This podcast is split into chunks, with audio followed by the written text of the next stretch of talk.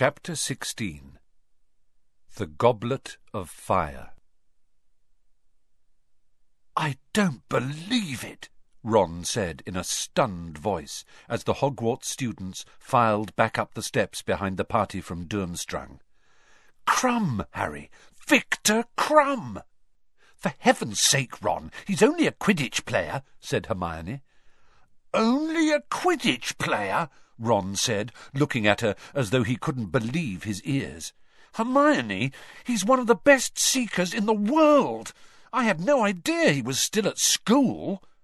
As they recrossed the entrance hall with the rest of the Hogwarts students heading for the Great Hall, Harry saw Lee Jordan jumping up and down on the soles of his feet to get a better look at the back of Krum's head. Several sixth-year girls were frantically searching their pockets as they walked. Oh, I don't believe it! I haven't got a single quill on me. Do you think he'd sign my hat in lipstick? Really? Hermione said loftily as they passed the girls, now squabbling over the lipstick. I'm getting his autograph if I can, said Ron. You haven't got a quill, have you, Harry? Nope, they're upstairs in my bag, said Harry.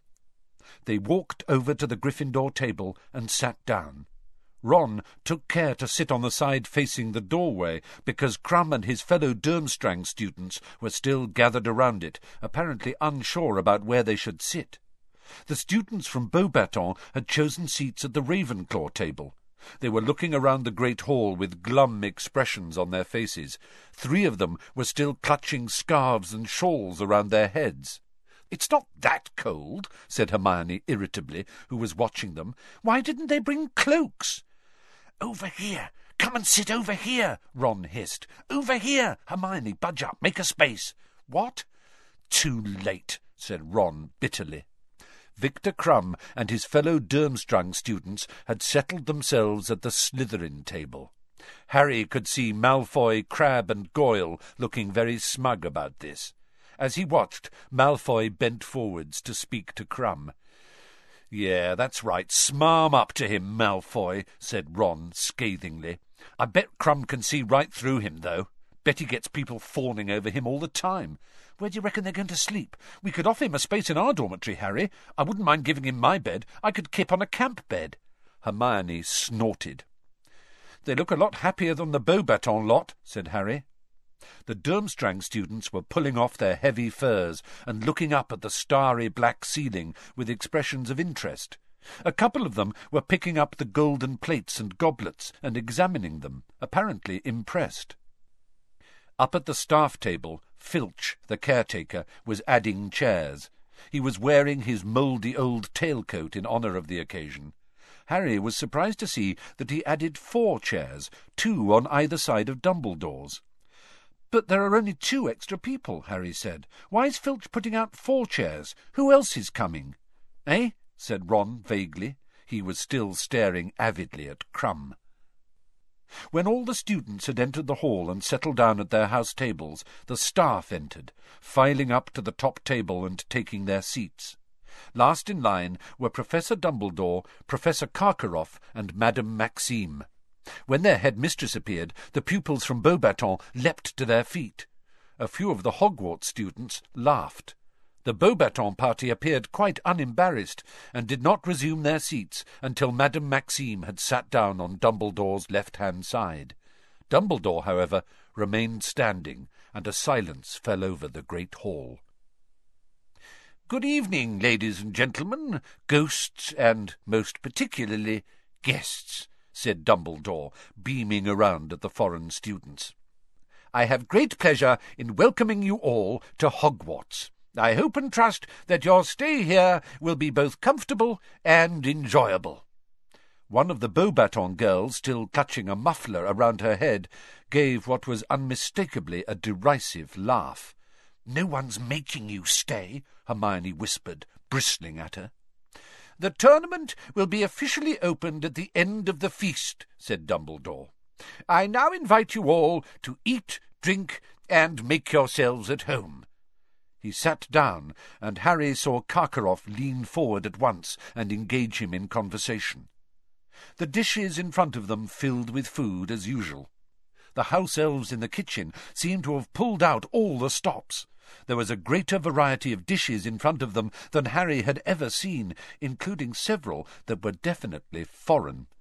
What's that? said Ron, pointing at a large dish of some sort of shellfish stew that stood beside a large steak and kidney pudding. Bouillabaisse, said Hermione. Bless you, said Ron. It's French, said Hermione. I had it on holiday summer before last. It's very nice. I'll take your word for it, said Ron, helping himself to black pudding. The great hall seemed somehow much more crowded than usual, even though there were barely twenty additional students there. Perhaps it was because their differently coloured uniforms stood out so clearly against the black of the Hogwarts robes. Now that they had removed their furs, the Durmstrang students were revealed to be wearing robes of a deep blood red. Hagrid sidled into the hall through a door behind the staff table twenty minutes after the start of the feast. He slid into his seat at the end and waved at Harry, Ron, and Hermione with a very heavily bandaged hand. Skrewt's doing all right, Hagrid? Harry called. Thriving, Hagrid called back happily. Yeah, I'll just bet they are, said Ron quietly. Looks like they've finally found a food they like, doesn't it? Hagrid's fingers. At that moment, a voice said, Excuse me, are you wanting the bouillabaisse? It was the girl from Beauxbatons who had laughed during Dumbledore's speech. She had finally removed her muffler. A long sheet of silvery blonde hair fell almost to her waist. She had large, deep blue eyes and very white, even teeth. Ron went purple. He stared up at her, opened his mouth to reply, but nothing came out except a faint gurgling noise. Yeah, have it, said Harry, pushing the dish towards the girl. You have finished with it? Yeah, Ron said breathlessly. Yeah, it was excellent. The girl picked up the dish and carried it carefully off to the Ravenclaw table. Ron was still goggling at the girl as though he had never seen one before.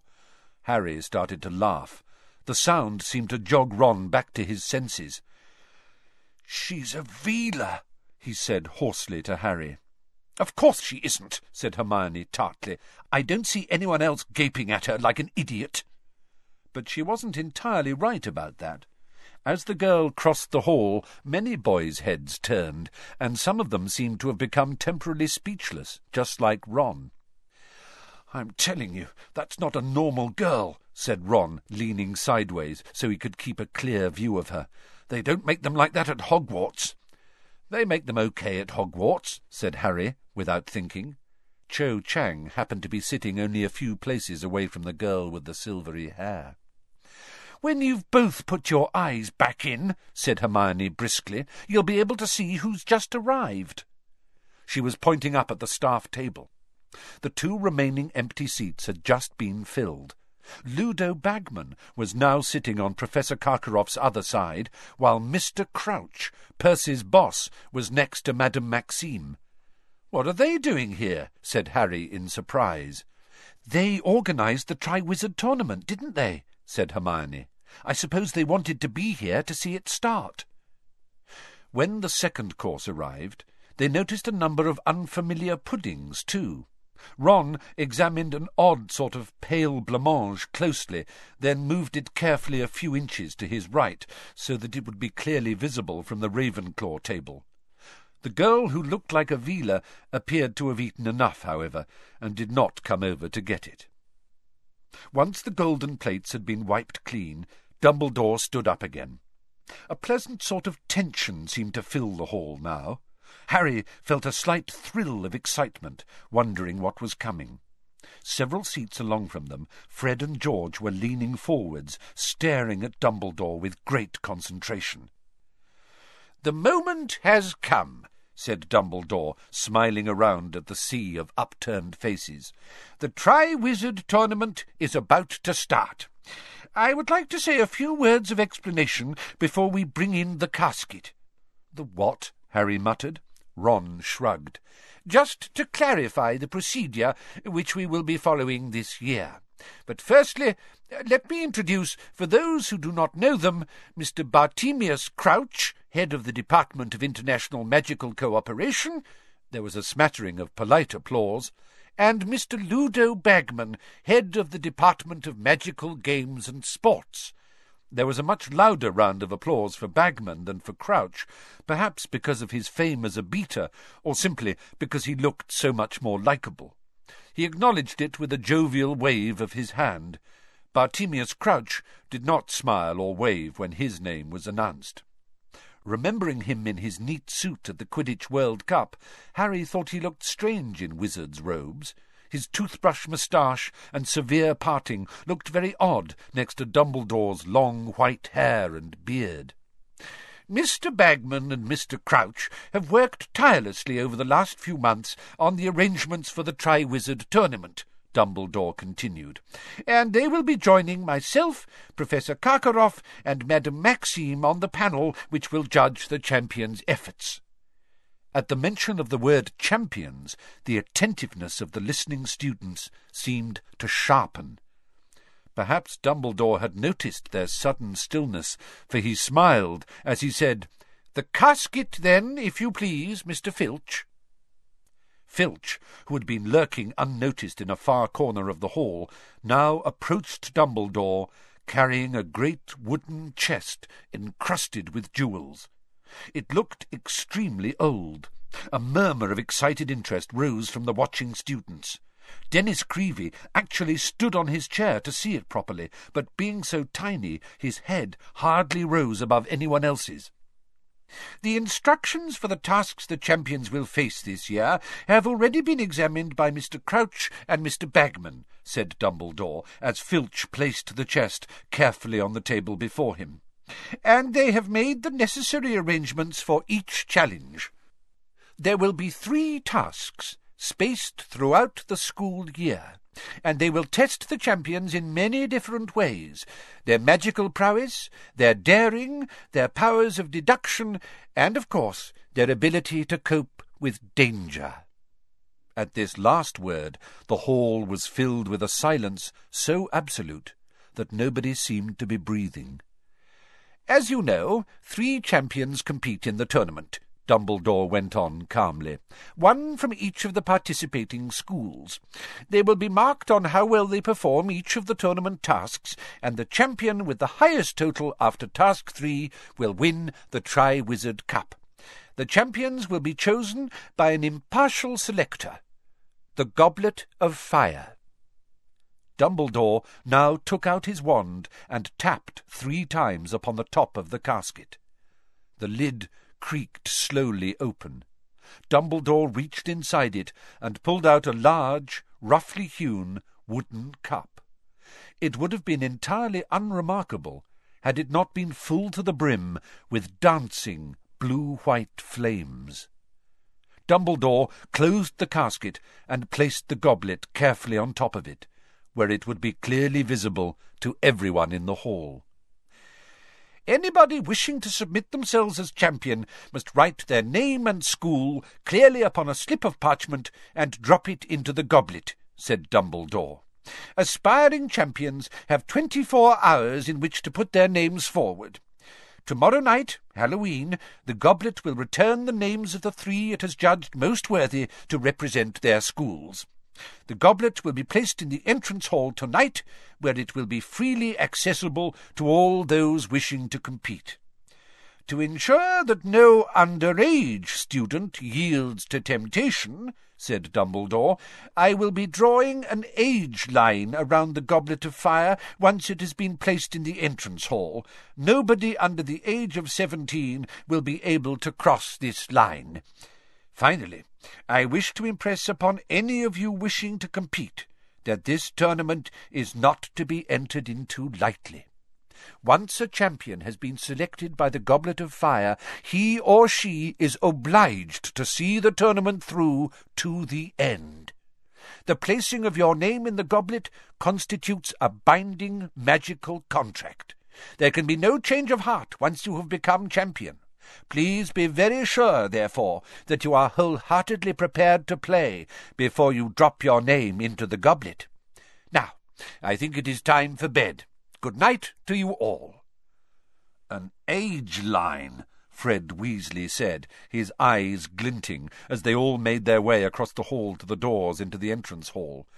Well, that should be fooled by an aging potion, shouldn't it? And once your name's in that goblet, you're laughing. It can't tell whether you're seventeen or not. But I don't think anyone under seventeen will stand a chance, said Hermione. We just haven't learnt enough. Speak for yourself, said George shortly. You'll try and get in, won't you, Harry? Harry thought briefly of Dumbledore's insistence that nobody under seventeen should submit their name, but then the wonderful picture of himself winning the Triwizard Cup filled his mind again. He wondered how angry Dumbledore would be if someone younger than seventeen did find a way to get over the age line. Where is he? said Ron, who wasn't listening to a word of this conversation, but looking through the crowd to see what had become of Krum.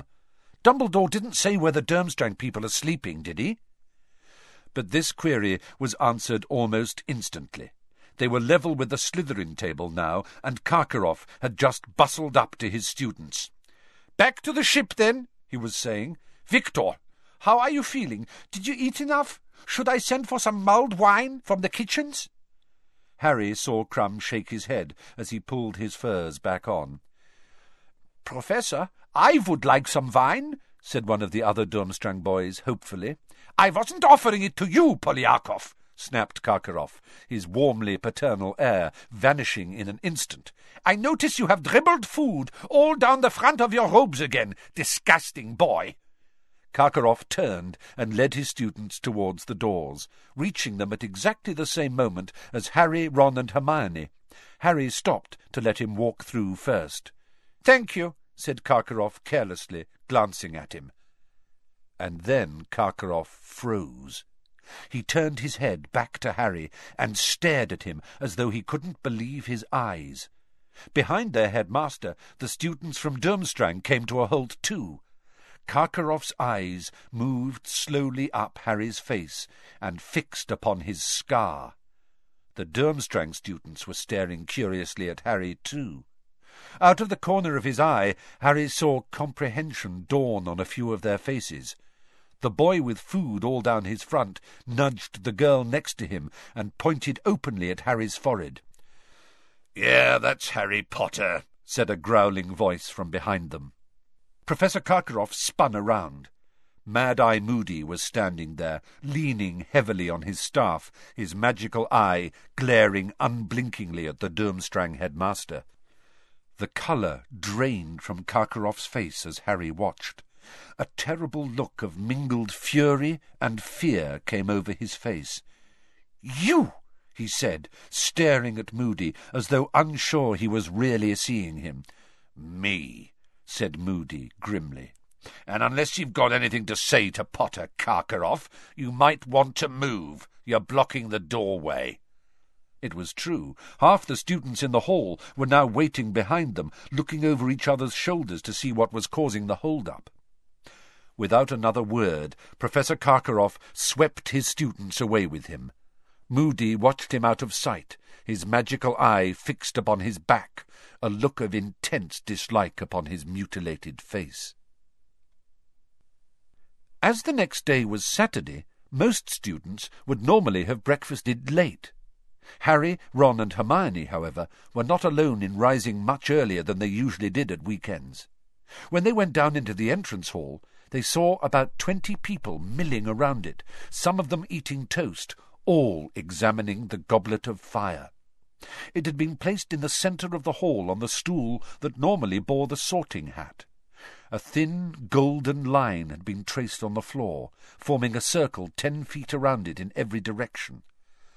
Anyone put their name in yet? Ron asked a third-year girl eagerly. All the Durmstrang lot, she replied, but I haven't seen anyone from Hogwarts yet.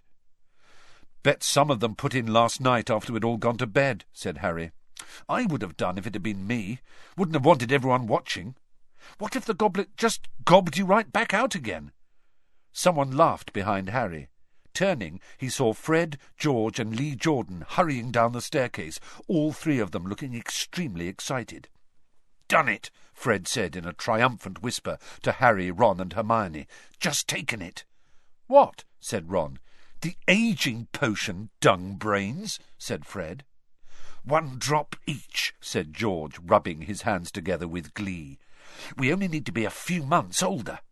We're going to split the thousand galleons between the three of us if one of us wins, said Lee, grinning broadly. I'm not sure this is going to work, you know, said Hermione warningly. I'm sure Dumbledore will have thought of this. Fred, George, and Lee ignored her. Ready? Fred said to the other two, quivering with excitement. Come on, then. I'll go first. Harry watched fascinated, as Fred pulled a slip of parchment out of his pocket bearing the words Fred Weasley, Hogwarts. Fred walked right up to the edge of the line and stood there, rocking on his toes, like a diver preparing for a fifty-foot drop. Then, with the eyes of every person in the entrance hall upon him, he took a great breath and stepped over the line. For a split second, Harry thought it had worked. George certainly thought so, for he let out a yell of triumph and leapt after Fred. But next moment there was a loud, sizzling sound, and both twins were hurled out of the golden circle as though they had been thrown by an invisible shot-putter. They landed painfully ten feet away on the cold stone floor, and to add insult to injury, there was a loud popping noise, and both of them sprouted identical long white beards. The entrance hall rang with laughter. Even Fred and George joined in once they had got to their feet and taken a good look at each other's beards. I did warn you, said a deep, amused voice, and everyone turned to see Professor Dumbledore coming out of the great hall. He surveyed Fred and George, his eyes twinkling. I suggest you both go up to Madame Pomfrey. She's already tending to Miss Fawcett of Ravenclaw and Mr. Summers of Hufflepuff, both of whom decided to age themselves up a little too, though I must say neither of their beards is anything like as fine as yours. Fred and George set off for the hospital wing, accompanied by Lee, who was howling with laughter, and Harry, Ron, and Hermione, also chortling, went in to breakfast. The decorations in the great hall had changed this morning. As it was Halloween, a cloud of live bats was fluttering around the enchanted ceiling, while hundreds of carved pumpkins leered from every corner. Harry led the way over to Dean and Seamus, who were discussing those Hogwarts students of seventeen or over who might be entering. There's a rumour going round. Warrington got up early and put his name in, Dean told Harry. That big bloke from Slytherin who looks like a sloth. Harry, who had played Quidditch against Warrington, shook his head in disgust. We can't have a Slytherin champion. And all the Hufflepuffs are talking about Diggory, said Seamus contemptuously, but I wouldn't have thought he'd have wanted to risk his good looks. Listen, said Hermione suddenly. People were cheering out in the entrance hall. They all swivelled around in their seats and saw Angelina Johnson coming into the hall, grinning in an embarrassed sort of way. A tall black girl who played chaser on the Gryffindor Quidditch team, Angelina came over to them, sat down, and said, Well, I've done it. Just put my name in. You're kidding, said Ron, looking impressed. Are you seventeen, then? asked Harry. Course she is. Can't see a beard, can you? said Ron. I had my birthday last week, said Angelina. Well, I'm glad someone from Gryffindor's entering, said Hermione. I really hope you get it, Angelina. Thanks, Hermione, said Angelina, smiling at her. Yeah, better you than pretty boy Diggory, said Seamus, causing several Hufflepuffs passing their table to scowl heavily at him. What are we going to do today, then? Ron asked Harry and Hermione when they had finished breakfast and were leaving the great hall. We haven't been down to visit Hagrid yet, said Harry. OK, said Ron, just as long as he doesn't ask us to donate a few fingers to the Skrewts. A look of great excitement suddenly dawned on Hermione's face. I've just realised. I haven't asked Hagrid to join SPEW yet, she said brightly. Wait for me, will you, while I nip upstairs and get the badges. What's she like? said Ron, exasperated, as Hermione ran away up the marble staircase. Hey, Ron, said Harry suddenly. It's your friend. The students from Beauxbatons were coming through the front doors from the grounds, among them the Veela girl. Those gathered around the goblet of fire stood back to let them pass, watching eagerly. Madame Maxime entered the hall behind her students and organized them into a line. One by one, the Beauxbatons students stepped across the age line and dropped their slips of parchment into the blue-white flames. As each name entered the fire, it turned briefly red and emitted sparks. What do you reckon'll happen to the ones that aren't chosen? Ron muttered to Harry as the Veela girl dropped her parchment into the goblet of fire. Reckon they'll go back to school or hang around to watch the tournament? Dunno, said Harry. Hang around, I suppose. Madame Maxime's staying to judge, isn't she? When all the Beauxbatons students had submitted their names, Madame Maxime led them back out of the hall and into the grounds again. Where are they sleeping, then? said Ron, moving towards the front doors and staring after them. A loud rattling noise behind them announced Hermione's reappearance with the box of SPEW badges. Oh, good. Hurry up, said Ron, and he jumped down the stone steps, keeping his eyes on the back of the Veela girl, who was now halfway across the lawn with Madame Maxime.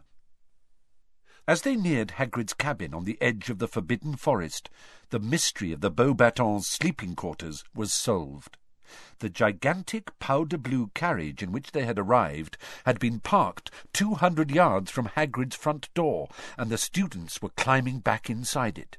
The elephantine flying horses that had pulled the carriage were now grazing in a makeshift paddock alongside it. Harry knocked on Hagrid's door, and Fang's booming barks answered instantly. "'Bout time!' said Hagrid, when he'd flung open the door and seen who was knocking. Thought you lot had forgotten where I live. We've been really busy, Hag... Hermione started to say, but then she stopped dead, looking up at Hagrid, apparently lost for words. Hagrid was wearing his best, and very horrible, hairy brown suit, plus a checked yellow and orange tie. This wasn't the worst of it, though. He had evidently tried to tame his hair, using large quantities of what appeared to be axle grease. It was now slicked down into two bunches. Perhaps he had tried a ponytail like Bill's, but found he had too much hair. The look didn't really suit Hagrid at all. For a moment Hermione goggled at him. Then, obviously deciding not to comment, she said, Um, where are the Skrewts? Out by the pumpkin patch, said Hagrid happily. They're getting massive. Must be nearly three foot long now. Only trouble is, they've started killing each other. Oh, no, really? said Hermione, shooting a repressive look at Ron, who, staring at Hagrid's odd hairstyle, had just opened his mouth to say something about it. Yeah, said Hagrid sadly. It's okay, though. I've got them in separate boxes now. Still got about twenty. Well, that's lucky, said Ron. Hagrid missed the sarcasm. Hagrid's cabin comprised a single room, in one corner of which was a gigantic bed covered in a patchwork quilt. A similarly enormous wooden table and chairs stood in front of the fire, beneath the quantity of cured hams and dead birds hanging from the ceiling. They sat down at the table while Hagrid started to make tea, and were soon immersed in yet more discussion of the Tri-Wizard tournament. Hagrid seemed quite as excited about it as they were. You wait, he said, grinning. You just wait. You're going to see some stuff you've never seen before. First task. Ah, but I'm not supposed to say. Go on, Hagrid, Harry, Ron, and Hermione urged him, but he just shook his head, grinning. I don't want to spoil it for you, said Hagrid. But it's going to be spectacular, I'll tell you that. Them champions are going to have their work cut out. Never thought I'd live to see the Tri-Wizard tournament played again. They ended up having lunch with Hagrid, though they didn't eat much. Hagrid had made what he said was a beef casserole, but after Hermione unearthed a large talon in hers, she, Harry, and Ron rather lost their appetites. They enjoyed themselves trying to make Hagrid tell them what the tasks in the tournament were going to be, however, speculating which of the entrants were likely to be selected as champions, and wondering whether Fred and George were beardless yet. A light rain had started to fall by mid-afternoon. It was very cosy sitting by the fire, listening to the gentle patter of the drops on the window, watching Hagrid darning his socks and arguing with Hermione about house elves, for he flatly refused to join SPEW when she showed him her badges. It'd be doing them an unkindness, Hermione, he said gravely, threading a massive bone needle with thick yellow yarn. It's in their nature to look after humans. That's what they like, see? You'd be making them unhappy to take away their work and insulting them if you tried to pay 'em. But Harry set Dobby free, and he was over the moon about it, said Hermione. And we heard he's asking for wages now. Yeah, well, you get weirdos in every breed. I'm not saying there isn't the odd elf who'd take freedom, but you'll never persuade most of 'em to do it. No, nothing doing, Hermione. Hermione looked very cross indeed, and stuffed her box of badges back into her cloak pocket. By half past five it was growing dark, and Ron, Harry, and Hermione decided it was time to get back up to the castle for the Halloween feast, and, more importantly, the announcement of the school champions. I'll come with you, said Hagrid, putting away his darning. Just give us a sec. Hagrid got up, went across to the chest of drawers beside his bed, and began searching for something inside it. They didn't pay too much attention until a truly horrible smell reached their nostrils. Coughing, Ron said, Hagrid, what's that? Eh? said Hagrid, turning around with a large bottle in his hand. Don't you like it? Uh, is that aftershave? said Hermione in a slightly choked voice. Er, eau de cologne, Hagrid muttered. He was blushing. Maybe it's a bit much, he said gruffly. I'll go take it off. Hang on. He stumped out of the cabin, and they saw him washing himself vigorously in the water barrel outside the window. Eau de cologne? said Hermione in amazement. Hagrid? And what's with the hair and the suit? said Harry in an undertone. Look! said Ron suddenly, pointing out of the window. Hagrid had just straightened up and turned round. If he had been blushing before, it was nothing to what he was doing now. Getting to their feet very cautiously, so that Hagrid wouldn't spot them, Harry, Ron, and Hermione peered through the window and saw that Madame Maxime and the Beauxbatons students had just emerged from their carriage, clearly about to set off for the feast too. They couldn't hear what Hagrid was saying, but he was talking to Madame Maxime with a rapt, misty-eyed expression Harry had only ever seen him wear once before, when he had been looking at the baby dragon, Norbert. He's going up to the castle with her, said Hermione indignantly. I thought he was waiting for us. Without so much as a backward glance at his cabin, Hagrid was trudging off up the grounds with Madame Maxime, the Beauxbatons students following in their wake, jogging to keep up with their enormous strides. He fancies her, said Ron incredulously. Well, if they end up having children, they'll be setting a world record. Bet any baby of theirs would weigh about a ton. They let themselves out of the cabin and shut the door behind them. It was surprisingly dark outside. Drawing their cloaks more closely around themselves, they set off up the sloping lawns. Oh, it's them! Look! Hermione whispered. The Durmstrang party were walking up towards the castle from the lake. Viktor Krum was walking side by side with Karkaroff, and the other Durmstrang students were straggling along behind them. Ron watched Krum excitedly, but Krum did not look around as he reached the front doors a little ahead of Hermione, Ron, and Harry, and proceeded through them. When they entered the candle-lit great hall, it was almost full. The goblet of fire had been moved. It was now standing in front of Dumbledore's empty chair at the teacher's table. Fred and George, clean-shaven again, seemed to have taken their disappointment fairly well. "Hope it's Angelina," said Fred, as Harry, Ron, and Hermione sat down. "So do I," said Hermione breathlessly. "Well, we'll soon know." The Halloween feast seemed to take much longer than usual. Perhaps because it was their second feast in two days, Harry didn't seem to fancy the extravagantly prepared food as much as he would normally have done. Like everyone else in the hall, judging by the constantly craning necks, the impatient expressions on every face, the fidgeting and the standing up to see whether Dumbledore had finished eating yet, Harry simply wanted the plates to clear and to hear who had been selected as champions. At long last the golden plates returned to their original spotless state.